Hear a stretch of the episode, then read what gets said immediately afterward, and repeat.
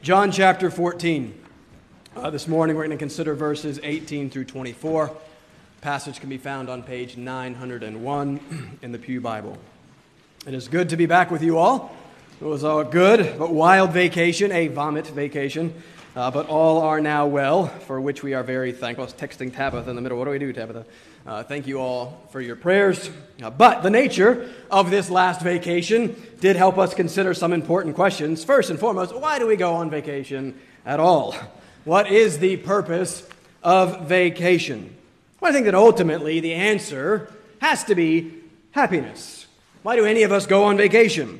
Well, because we believe it will help our happiness. We know that work is good, but as Peter showed us from Psalm 90 two weeks ago, work is also toilsome and tiresome. Uh, the occasional rest and disconnect from that work we believe will help our happiness. For us, we believe that family is good. We're far from our family, and so we believe that seeing our family will help our happiness and it'll be good for our happiness. Vacation is about the pursuit of happiness. We were driving back home on Tuesday, and on I 81, when you cross over from Maryland to Pennsylvania, the big blue Welcome to Pennsylvania sign says, Pursue your happiness. Corinne, a resident Pennsylvanian, knows it well. Now, I'm not sure if anyone is thinking about pursuing their happiness in the middle of an 11 hour drive with five children, but they are clearly there playing off of the Declaration of Independence. We hold these truths to be self evident that all men are created equal, that they are endowed by their Creator with certain un, uh, unalienable rights, that among these are life, liberty, and the pursuit of happiness. Now, there's no question that what the original authors of the Declaration meant by pursuit of happiness is a bit different than what is meant today by the pursuit of your happiness. That, that little your is a big difference. But this is a big, important question. Where do you believe that you will find your happiness? I never get to preach the first sermon of the year, but this is my first sermon of the new year. And at the beginning of the year, we tend to look ahead, we make plans, we set goals, maybe we have some resolutions. Well, all of them are ultimately about happiness. They are about what we believe will bring us happiness. And so we're going to make these different changes and resolve to do these things to better pursue our happiness.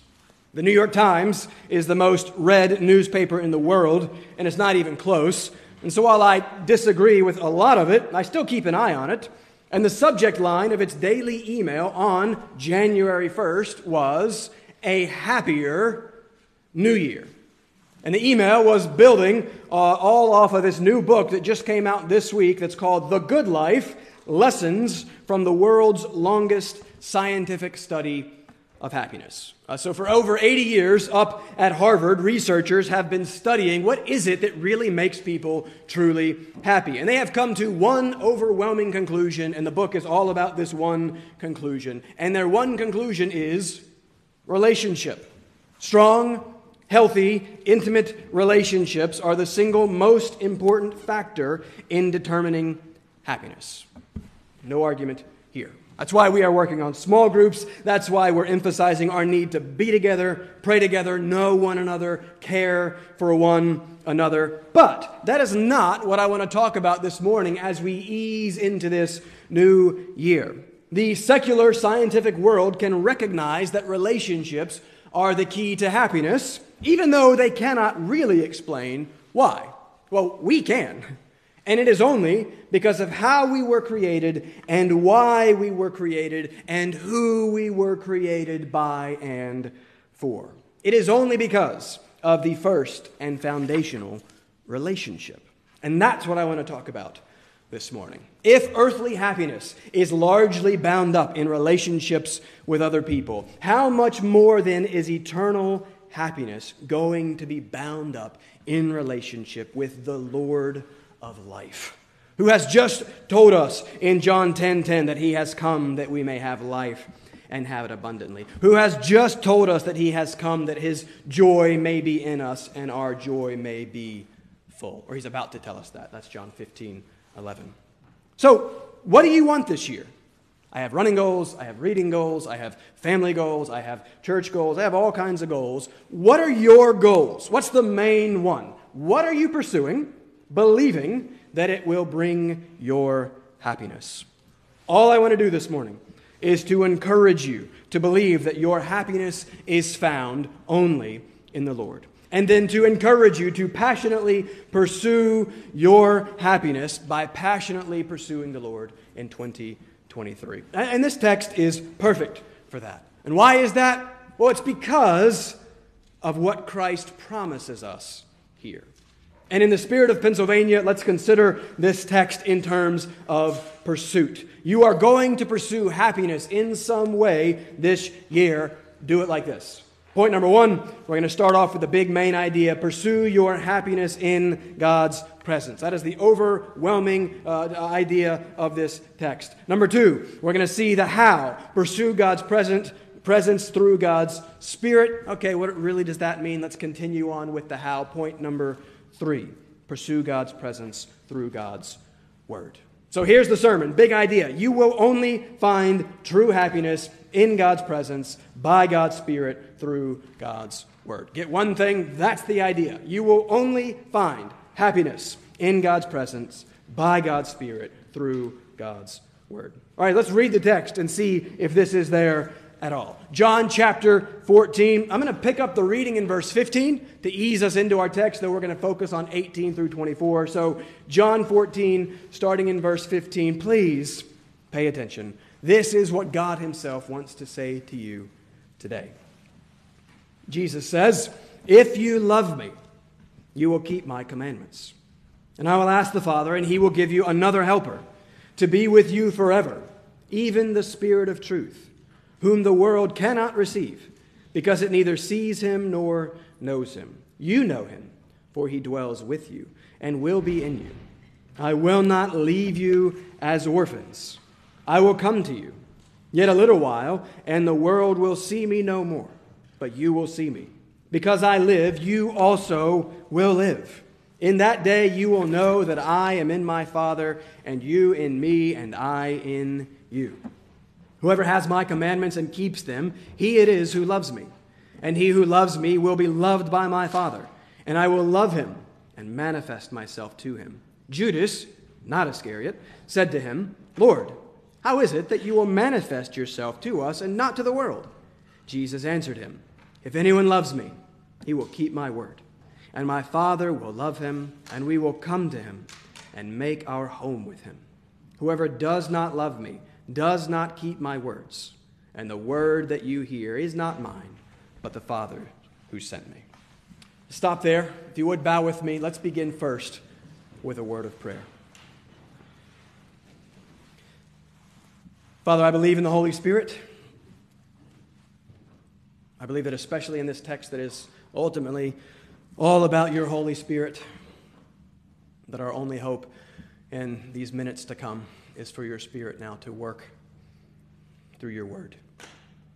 Father, we are in your presence, whether we know it or not, whether we uh, feel it or not. Father, you are here and you are with us. You are present by your Spirit through your word in the midst of your people. Father, help us to realize your presence with us. Help us to realize the privilege of your presence with us. Father, as we are still looking ahead, looking back and looking ahead, as we are considering what it is that we believe we will um, find our happiness in, uh, Father, I pray that you would convince us this morning from this text that you are life itself, that you are happiness and joy and peace, and that those things are ultimately found only in you. Father, we are so constantly pulled away from that one basic fundamental idea, so constantly tempted to find our happiness elsewhere. Father, arrest our attention with your word. Fix our eyes on Jesus Christ by your Spirit and convince us and compel us to pursue him with all that we have. And we ask this in Jesus' name. Amen. Point number one pursue your happiness in God's presence. Pennsylvania's nickname is the Keystone State. I was thinking about this as we're driving. It's a bit of an arrogant claim, actually, the Keystone state. Uh, the keystone, architecturally, is the, the, the, central main stone at the top of an arch. You have an arch, uh, all these different stones held together. The keystone is the one in the top, and in the middle, and it's the one upon which all the other stones depend. The, the keystone holds all the other stones together. And so we're not sure how this nickname originated. Maybe it's because in the original 13 colonies, you have six above and six below Pennsylvania, so it's in the center. Many think it's because Pennsylvania thought that it played the key central role in the founding of our country. It's the keystone state.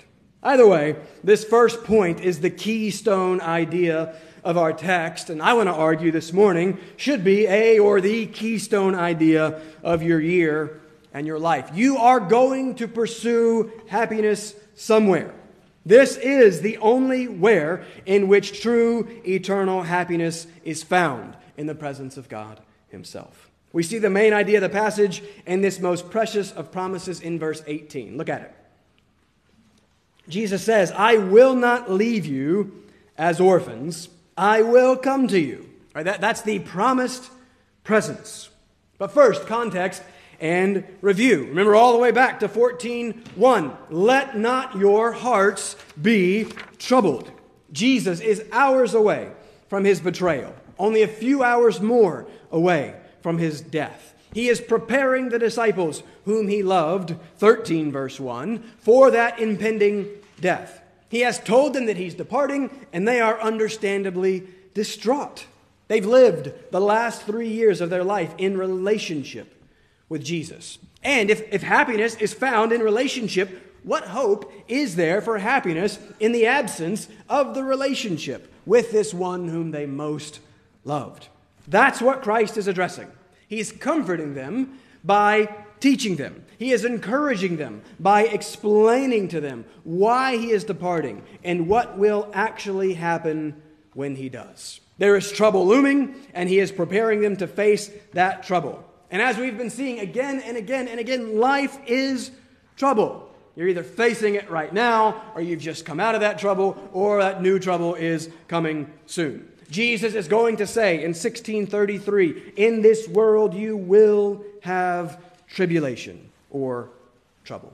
And so, how can we find happiness in a world where trouble is almost always present? Well, only in the Lord who is always present. And so Jesus tells them that he will not leave them as orphans. Right? There, was no, there was no class of people, especially 2,000 years ago, that was mo- more helpless, uh, more destitute, more in danger than orphans. So he says, I will not leave you as that, I will come to you. Look at verse 19. Right now, we're simply looking at the what of God's presence. We'll consider the how in point two. 19.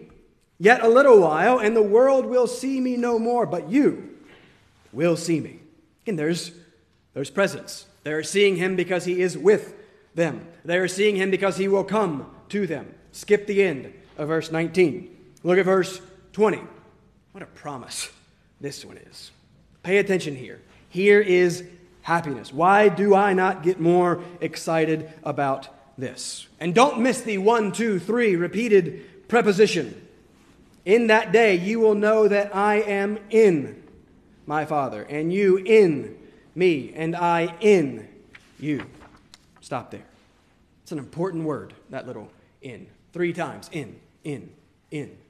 You could call in the preposition of intimacy. It is the preposition of position or place. Jesus is saying that our position or place is that we are in Him, and in some way He is in us. And even better, in some way, the way that we are in the Son and the Son is in us parallels the very way in which the Son is in the Father. There, there is no more intimate relationship. There is, there is no more personal presence than this. And so this, this is everything. Right? This is who we are. This is what it means to be a believer. Remember, Paul never calls us Christians. He calls us those who are in Christ. Uses that phrase some 165 times in his letters. And we refer to this as our union with Christ. And we must rediscover this reality. John Owen says that union with Christ is the great, most honorable, most glorious of all graces that we are made partakers of. John Calvin says this union must be given the highest degree of attention and importance. John Murray says that nothing is more central or basic than our union with Christ. It is the central truth of the whole doctrine of salvation. Three Johns, three different centuries, all in agreement. Salvation itself, the very good news of the gospel, is our graciously given union with Christ. We talk mostly about justification. Good, of course, we should. That, that is so important. We cannot emphasize that too much, but we can't miss this thing. The justification is actually a fruit of the union. Everything flows from, all the blessings depend upon this. We are in Him, and He is in us. And thus, He is very much present with us always. That's what this whole thing is about. This is not just believing some stuff about Jesus, not just getting our sins forgiven, not just living a moral life. But Christianity is God Himself with us and in us. It is the life of God Himself in the soul of man. God's life in us, giving us life. We'll consider this in more detail coming up in John 15. Abide in me, and I in you. I am the vine, you are the branches. See, there's the intimacy and, the union and the connection. A branch gets its very life from being attached to the vine. They are, in a sense, one. Galatians 2:20, Paul says, "I have been crucified with Christ. It is no longer I who live, but Christ who lives in me. In the life I now live in the flesh, I live by faith in the Son of God, who loved me and gave himself for me." Colossians 1:27 To them God chose to make known how great among the Gentiles are the riches of the glory of this mystery. What, what is this rich, glorious mystery of the gospel? Which is Christ in you, the hope of glory. Christ in you is the glorious mystery. And on and on and on we could go with the scriptures. This is who you are and what you are for. And this is how Christ is comforting his troubled disciples and comforting you. I will come to you, I will be with you, I will be in you. And now look at verse 23, because it just keeps getting better. We're going to come to all the loving and keeping and word in point number three. For now, focus on the promise. Look at the end of 23. And we, the Father and the Son, will come to him and make our home with him. And here is a mystery it is almost impossible to explain. Uh, if you don't know this, if you haven't begun to experience this by the grace of God, it's really hard to put into words what this really means. But he says, We will come to you and make our home with him. Home. And, and home is happiness. Vacation with five kids is never particularly restful, but it's again, it's not supposed to be because it's about them and it's for them. It would be much easier and more restful just to stay at home. But the work of the trip is worth it for them. But driving back Tuesday, Melissa and I were talking about home, and we are uh, hopeful and encouraged uh, because it will be good to get home. Because for us, by the grace of God, home is home is restful. There's more rest at home than there is on vacation. Home is happiness. And now listen, I know that this tragically isn't the case for everyone, but that should actually make this reality all the more needful and precious because home is meant to be a place of safety and security, where you know and are known, where you love and are loved, where you can rest and rejoice. It is meant to be the place of the most intimate of relationships. And remember, a relationship is happiness. So, home is happiness. And here, in this amazingly mysterious and wonderful way, Jesus says that God Himself, Father, Son, will come and make His home with us. And it's even more wonderful when we realize that we've just read this same word, home. This word home is only used twice in this gospel, and both of them are in this chapter. Look back at verse 2 of chapter 14. Remember, Jesus has said, I go to prepare a place for you. And then he says, In my Father's house are many rooms.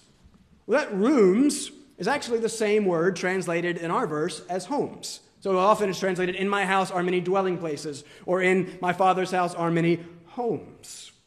Jesus tells us there in verse 2 that he's preparing for us a place there, a, home in heaven. And again, what makes heaven heaven is that God is there and that we are with Him. Relationship, happiness. And now, what Jesus says here in verse 23 is that we can experience that very heavenly home, Him, we with Him, and He with us, now. Heaven begins now. Our experience of that fellowship begins now in this present life. We are home with Him, and He is home in us. Again, so much just stretches and, and boggles the mind. This, this concept is still somewhat foreign to us. But th- that's why we must consider these precious promises and pursue the reality of them all the more. For happiness is what we are all after. And Jesus is telling us here very clearly that it's found only in Him, in the very presence of God, knowing Him and being known by Him. That's happiness. Now, hold on a second. Hopefully, you're being taught and, and trained uh, the importance of expositional preaching, that my ideas are supposed to come to the text. I'm only simply to take the text and explain to you what the text says. So, why happiness? Why am I talking about happiness at all? Where is happiness in our text? Don't see the word anywhere in our text. And so that, that's a good question. And so I would argue that the happiness actually is all over the place, though the word is never used. And I would argue first uh, about that from the prevalence of the word love in our text. Look at the previous phrase in verse 23. Go Again, these promises of Jesus. Look at what he's promising. My Father will love him. Verse 21, same thing. Loved by my Father. There are seven loves in our text. There's eight of them if you include verse 15.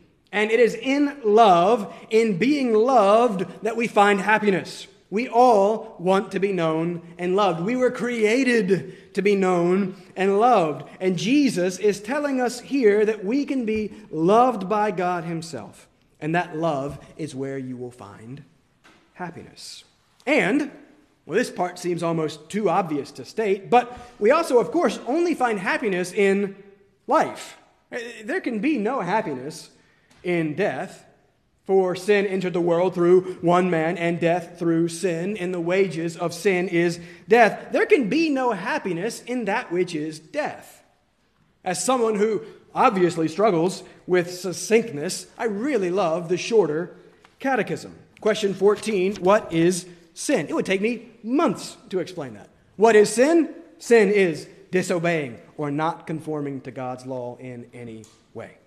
Question 17 What happened to man in the fall?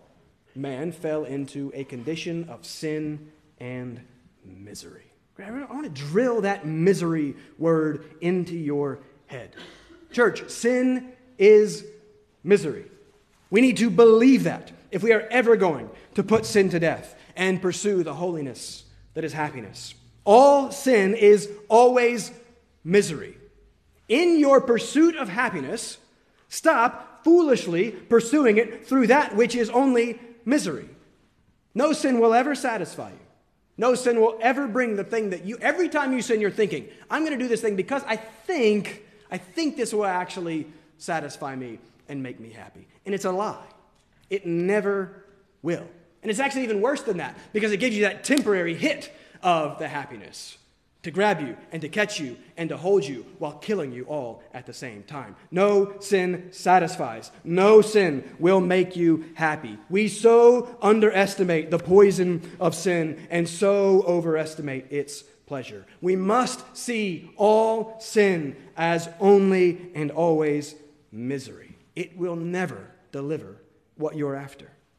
Question 19 of the Catechism What is the misery of man's fallen condition? By their fall, all mankind lost fellowship with God and brought his anger and curse on themselves. They are therefore subject to all the miseries of this life, to death itself, and to the pains of hell forever. You see what that says? What did we lose? Fellowship. We lost relationship. We lost union and communion with God, who is life. And from that comes all the miseries and troubles of this life, and comes death itself. And so, for there to be happiness, Something obviously must be done about that sin and death. For there to be any happiness, there must be life. Back to the end of verse 19. Look at it. This could be a whole sermon. This maybe should be the whole sermon. This may be the main idea of the text. This is the gospel. Jesus says, Because I live, you also will live. That's the gospel. Seven words. And your present and future happiness is bound up entirely in that. This whole point is about the happiness that is to be found in God's presence. I hope you're not getting tired of Psalm 16 yet because I'm going to keep shoving it down your throat because I'm desperate to know and experience its truth. Happiness, verse 9. My heart is glad and my whole being rejoices. Why? Verse 10. For you will not abandon my soul to Sheol or let your Holy One see corruption. That is, you will not let me die, ultimately. And now, of course, that does apply to us, but only because it first ultimately applies to Jesus Christ, to his death and resurrection. Because I live, you also will live. And he's saying that he's saying this to them right after he's told them he's about to die. This is why he's just washed their feet to show them what he is about to do. Not physically cleanse some filthy feet from dirt, but spiritually cleanse some filthy souls from sin. And he could only do that by taking on that filthy sin himself. He who knew no sin became sin for us. This is the gospel. And you will not find happiness apart from this. If you are here today and you are not in Christ, this is what you most need to hear. This is the part that you need to pay attention to. You are a sinner, and your sin separates you from the holy God in whom is found happiness.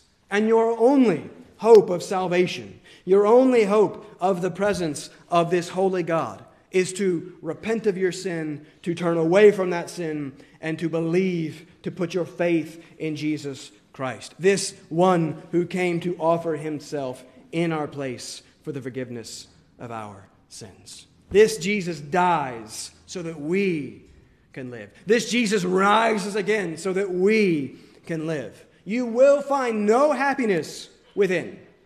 You will find no happiness in your sin. You will find no happiness in yourself. You will find it only in the Christ who dies for that sin to give life to that self. And this is the only way that anyone can experience the privilege of the presence of God. And why would we want to uh, experience the presence of God? Well, verse 11 of Psalm 16. I can't tell you how often I am thinking of this verse and seeking after and pursuing this verse. You make known to me the path of life. In your presence there is fullness of joy. At your right hand are pleasures forevermore. That's happiness. True, eternal, full happiness. And it is found only in the presence of the God of love and life, who offers to make his home in us and with us if we come to him through Christ. Pursue your happiness here, in him, in God's very presence. And that's, that's the big main idea. But that does raise another important question How? How do we do this? Jesus has said that he is departing, but he, that he will come to them. He has said that there is a sense in which he is going to be absent, but another sense in which he is going to be very much present.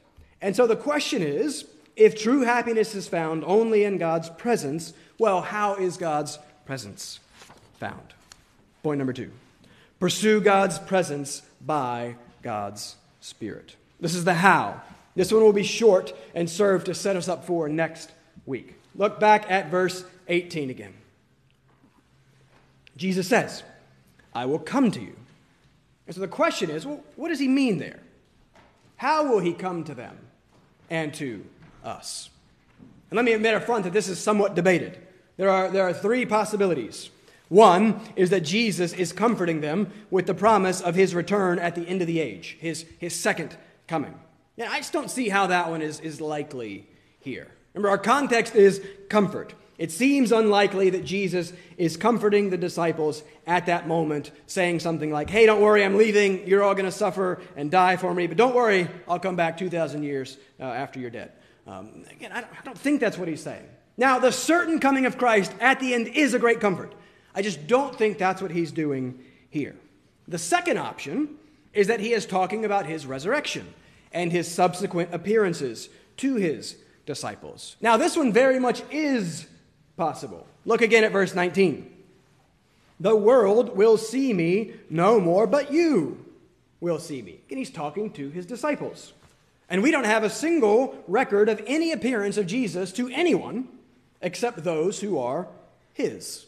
I guess you could say Paul, but he's making Paul um, his. Remember all the guys that are with Paul are like, oh, what's going on? There's a light. I don't, I don't understand. They don't, they don't see it. Right, so Jesus isn't just arbitrarily appearing to the world or other people, he's, he's appearing to his disciples. Plus, the I live there is clearly the resurrection. And so then in verse 20, he would be saying that finally, on meeting the resurrected Lord, they would fully understand uh, who he truly is as, as God in the flesh. Again, that one is very much possible. That one, that one actually could be correct. I'm open to that, and I will not die on this hill. But I actually lean toward option number three. I have worded our point that we pursue God's presence by God's Spirit. But again, why Spirit? Where's the Spirit? If our text is verses 18 through 24, there is no naming of the Spirit in that text. Or is there? I actually think that verse 18 is about the Spirit. When Jesus says, I will come to you, I think that he's saying that I will come to you by and through uh, the Spirit, whom the Father is going to pour out upon you. Why do I think that? I think it's because of the context. I think it's because the Spirit is the whole point of this section. Let not your hearts be troubled. How? The Spirit. It's the Spirit. He's not saying, hey, all the circumstances are going to get better, don't worry. No, he's saying, oh, you have the Spirit. I'm going to send to you another comforter. The Spirit is the comfort that Christ is providing to his trouble, troubled disciples. I am leaving, but in another very real sense, and he's about to say a better sense, I am coming. I am going to be absent, but in another sense, I am very much going to be present by and through the Spirit. You need comfort, God will give to you another comforter. You need help, God will give to you another helper.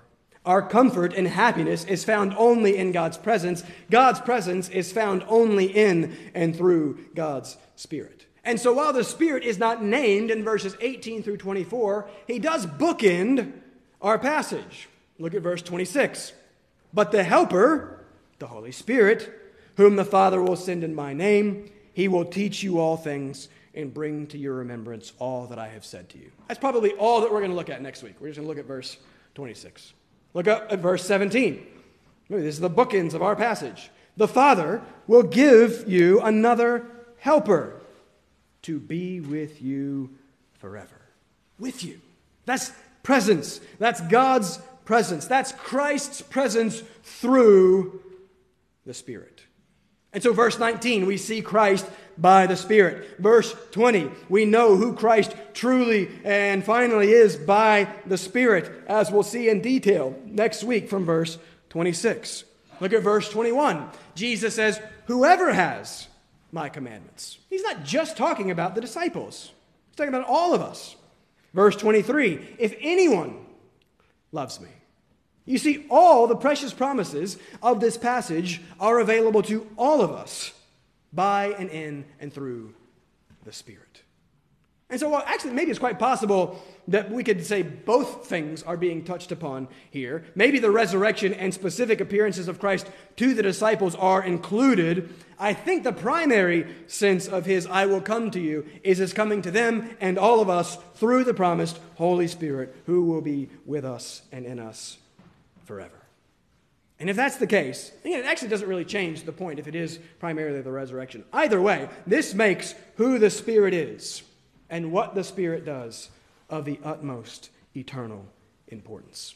If it is only in God's presence that there is fullness of joy, and the means to that presence is only the Holy Spirit, then we should be desperate to know Him truly and fully as God Himself, the one who teaches Christ to us, the one who glorifies Christ, the one who gives us new life in Christ, the one who makes us more and more like Christ, the one who is the very means through which we are able to commune with and relate to God Himself. The Spirit is who you need because He is how you get Christ. He is the means of our relationship with Christ. And so we're going to give a whole sermon to look at Him in great detail next week. For now, all I want to do is to encourage you to begin simply to think about the Holy Spirit more intentionally and regularly. Maybe that starts with thinking about how little you think about the Holy Spirit. For some, maybe that starts with thinking about how wrongly you think about the Holy Spirit. We'll, we'll consider some of the silliness that gets attributed to the Spirit um, next week. We are so often so spirit confused these days. But Christ is quite clear in these chapters uh, about the Spirit's primary role. We've got to start with the understanding, though, that we have no access, no access to God, no access to the presence of God apart from the Spirit of God. Thus, for us to pursue that presence that is life and joy, we must pursue it by the Spirit. But still, does that really answer the how question? What does that mean? How do I pursue God's presence? How do I pursue that through uh, the Spirit? Point number three pursue God's presence uh, through God's Word. We're going to look at this hard again next week. This is all going to be wrapped up together in verse 26. But it's verse 26 that also implies that Jesus is talking about his coming by the Spirit in verses 18 through 24. Now, look at how our Lord emphatically emphasizes the importance of the Word in this passage. And I also want you to look at how he does it. This may be one of the big things that we're missing. Let's start back again with verse 15. Jesus basically says the same thing four times in a short span. Look at verse 15. If you love me, you will keep my commandments. Note in 17 that the Spirit is the Spirit of truth. This is who he is. He's the Spirit of truth. Now look at verse 21. Whoever has my commandments and keeps them, he it is who loves me. Keep reading. Here's the promise. And he who loves me will be loved by my Father, and I will love him and manifest myself to him. A couple of things there quickly. Again, here again is the love that you need. We all want to be loved. What a promise that we can be loved by the creator God of the universe himself. Right, who are you, whose love are you pursuing? Uh, where are you seeking that, that affirmation and that affection? That if you can get this love from this person, then you'll feel all right. Look, this is, this is the offer of the Creator God Himself loving you. And notice also what that love includes. I think this is neat. Jesus says He too will love us like Father, like Son, and it says He will manifest Himself to us, show Himself, reveal Himself to us. And that's actually pretty neat. God loves us. What does God give to us as an expression of His love to us? He gives us a fuller revelation of himself to us. And if we're not that excited about that, it's because we do not yet truly know him as the all glorious and good and beautiful and blessed one. He is the one who, knowing is eternal life, he's the beautiful one of pleasure and joy. And what he says to us, he says, I will reveal to you more of that which is pleasure and joy and blessedness and life and peace. And so the love of God for us includes the further revelation of the God of all glory to us. Now look at verse 22. Judas, the other one. Poor, poor that Judas, right? Oh, you're Judas? Not that one, right? Not, there's another Judas. But this is the only time we hear anything from Judas number two. This is it. Verse 22. Lord, how is it that you will manifest yourself to us and not to the world. I think he's actually probably saying something there similar to what Jesus' brothers said back in chapter 7, verse 4, where they had said to him, Hey, Jesus, come on, just show yourself to the world, right? reveal yourself and all your greatness and glory to, to, to everyone. Why, why, Judas, I think, is saying here, why just manifest yourself to us? Why not show yourself to the whole world, Jesus? And though Jesus doesn't seem to answer his question, I think that he does indirectly. Look at verse 23. Here's the third repetition of this one idea If anyone loves me, he will keep my word. Fourth time, verse 24 Whoever does not love me does not keep my words. You know, what's the big deal with these commandments? Why it's so important to keep these words? End of our text. And the word that you hear is not mine, but the Father's who sent me. And so these words, the, the words of Christ, are the very words of God. The commands of Christ are the very commands of God. And here's the basic idea, and it's such an important one in our love confused culture obedience is the evidence of love. That's simple. Obedience is the evidence of love.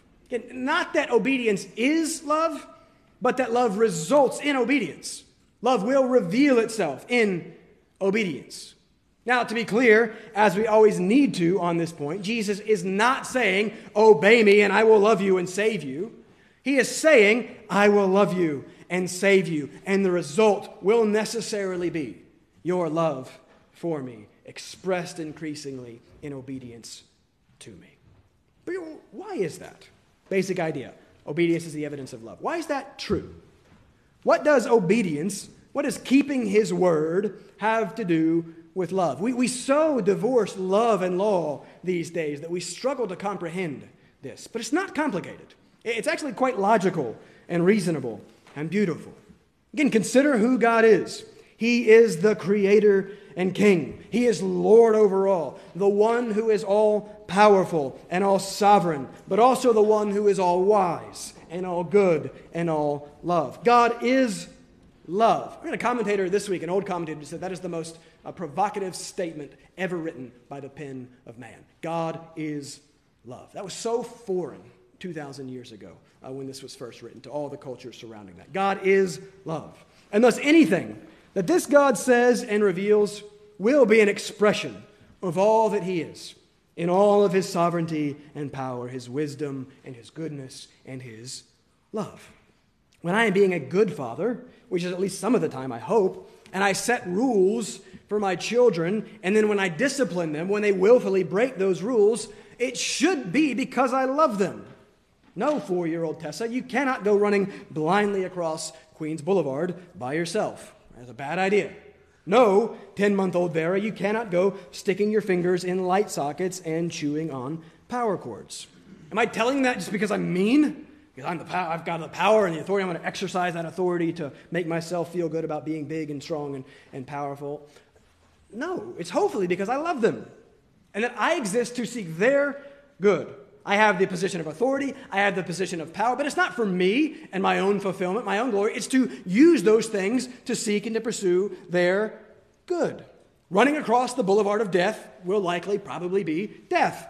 Chewing on electrical cords is bad. And so, because I love them and I want their good, I speak words to them, I give commands to them, and then I correct them when they disobey those commands because I hopefully know a little bit more about how life works in this world than they do, and I want them to thrive and to survive and find great good in this life. Now, if that's the case for me as a very imperfect father, how much more then God our Father who created this world? He has graciously given to us His law, His word, and it is good, and it is always for our good. And so, just like a child who strikes his parent or screams at his parent or looks his parent in the eyes when told to do something and says no or ignores the parent and disobeys the parent, that is not an expression of love. That's an expression of, of selfishness and of autonomy, ultimately of hatred. Parents, please, please, your children desperately need you to teach and train them that there is an authority in this world and that they are not it. Love them and discipline them. Teach them to honor God and keep His word by teaching them to honor you and keep your word. But though there is nothing that grates more on my nerves than a willfully and flagrantly disobedient child and a parent refusing to correct that child, it's infinitely worse when we, when I, willfully and flagrantly disobey God and reject His good word. It is an expression of our disregard and lingering hatred and distrust of Him. This is why sin is so serious. And this is why obedience is an expression of love.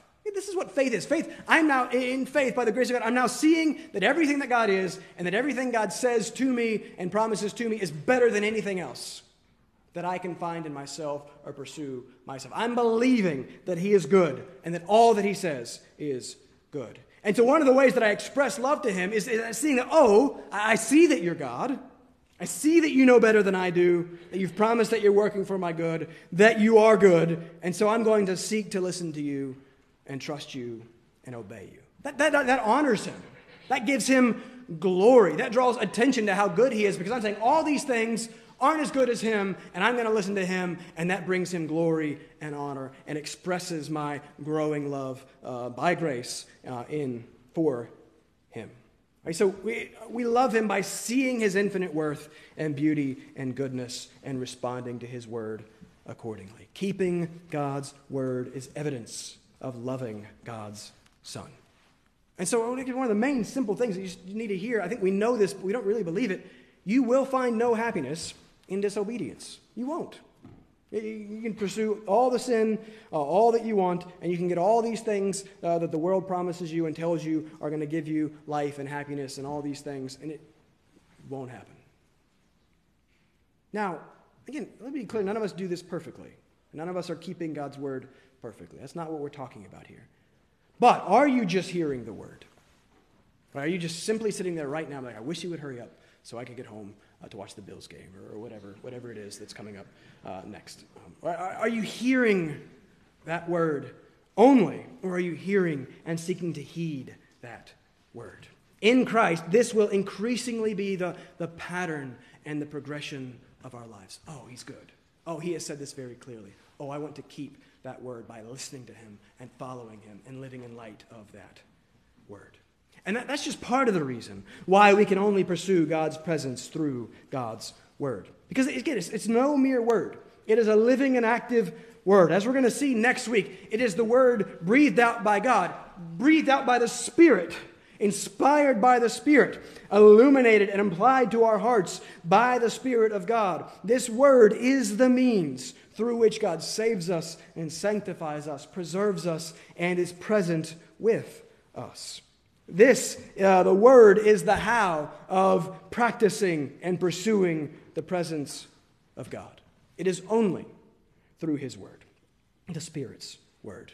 I, one of the main things I want us to get is that this, this is how the Spirit works. There is no divorcing of the Spirit and the Word. The Spirit works through this. This is His Word, and He works and operates through that Word. And there's just, so much more uh, to responding to that Word than just reading it and being done with it. Right? I get so depressed when I read like all the statistics about Christians and how much they read the Bible. That's just reading it. That's not, that's not what I'm talking about here. So much of our application becomes little more than, hey, read the Bible more. And we kind of know that we should, but we don't really know why, and we kind of feel guilty that we don't. But again, we're not, we don't really know why, so we're not that all that motivated uh, to do it. So, so much of our spiritual life, what we strangely call quiet time, not helpful, or devotions, that's not terrible. But for many of us, it consists in little more than begrudgingly reading for a minute or two, throwing up a quick prayer because we know that we should, and then getting on to our real lives and the things that we really want to do, the things that we really enjoy. And so the change probably needs to start with our why. Why read your Bible more? And what are you after? What are you after in the reading of your Bible? Maybe a simple uh, way to start would be to stop thinking of it as just reading your Bible. Maybe point number one, maybe we need to start thinking a little bit more in terms of how those who have gone before us often thought in, in pursuing the presence of God or in seeking communion with God Himself. Again, we know well what we're saved from. We are seeking to better understand what we're saved for. And we are saved for God Himself, saved for communion with Him, to be with Him and enjoy Him, and in so doing, become more and more like Him. God has promised that He's forming us into the image of His Son, the only perfect person, the one who is full of joy and pleasure forevermore. Doesn't that sound good? Doesn't sound, doesn't being more like Jesus, perfect joy, perfect happiness, doesn't that sound wonderful? That's happiness. I want that. And so I want to live in accordance with that desire and pursue that more and more zealously. Maybe that should be our goal for the new year. What are you pursuing? Make it happiness in God Himself. And then pursue that as if you actually believed that there was infinite and eternal joy that is offered to you in Him. And so, that's, I mean, your application, that's your application. It's, it's simple. It's, it's pursue the presence of God. Seems simple, right? How? By the Spirit through the Word. Try by starting to think more specifically of your time uh, in the Scripture and prayer as your pursuit of God Himself. So as you enter into that time, one of the things I'm doing lately is I'm, I'm trying to do that more in, intentionally. I kind of I picked this up from Flavel uh, to some degree. Begin to do it by considering first the Spirit, starting with a, a simple prayer, that acknowledgement to the Lord. Father, I am entering into your presence. Father, I know that you are with me. I know that I cannot stand before you and commune with you apart from your Spirit. I believe in that Holy Spirit. Help me believe in that Holy Spirit. Help me to hear your word and to keep your word and to know you and love you. And then I begin to spend some time in the scriptures. And then intentionally to read it for what it is God Himself present with me and speaking to me. Why does God have me at the end of Genesis this morning uh, reading about Joseph and reading about God's sovereignty and reading about uh, God bringing uh, Joseph into this situation and sending them ahead so that he could save his people? What is God saying to me through that word and how does it apply to me? And so, first, we need to more intentionally pursue God in our set times of scripture, meditation, and prayer. Second, more intentionally pursue God and realize His presence in your day to day life. Again, this is, this is the, the meditation. Consider adopting the practice of regularly considering your present circumstances in light of the present Christ. Consider your present circumstances in light of the present Christ. Ask yourself, how would I respond to this circumstance if I really believed that Christ Himself was in me? Hey, you're going to encounter a difficult person today. It might be me. You're going to have some interaction with someone that really frustrates you. Ask yourself, how would you respond to this difficult person in light of the truth that Christ is in you and that you are in him? Same for traffic, health problems, small, irritating daily frustrations. Sometimes I just wake up grumpy. I just I don't know why that is. I just wake up grumpy. Again, I don't get to stay like that.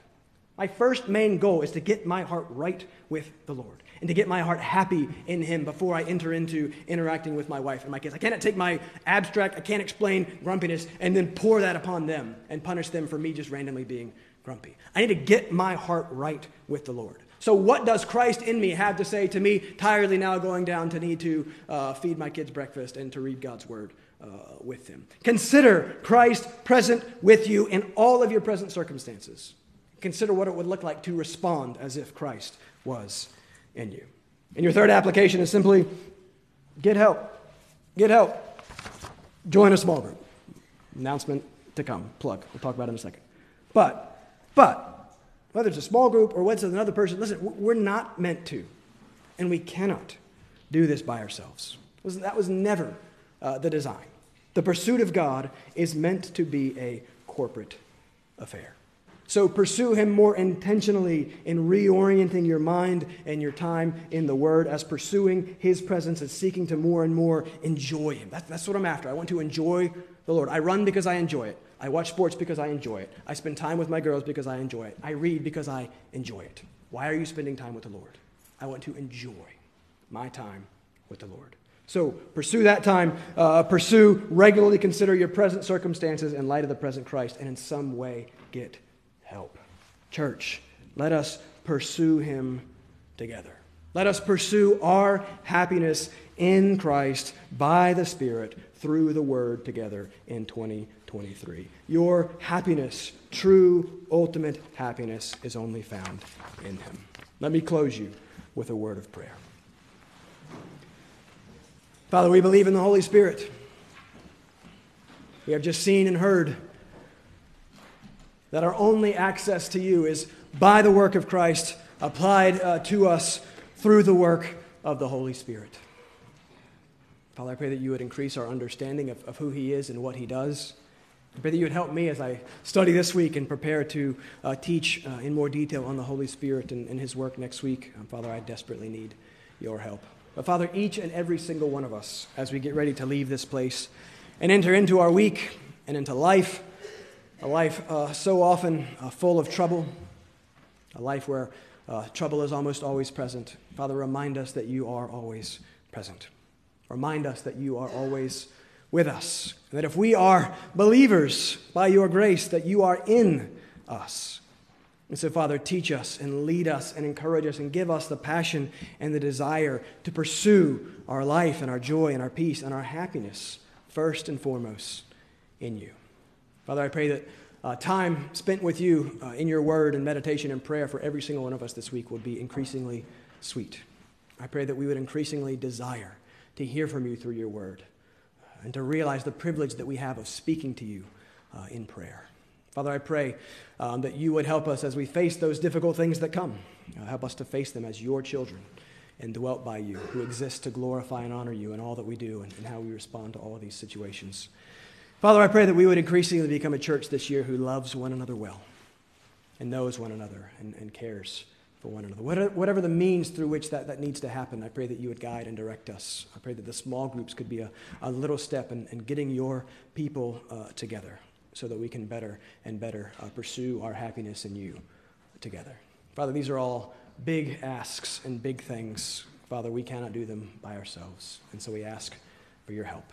We believe in your Holy Spirit. We ask all these things in the name of your Son, Jesus Christ. Amen.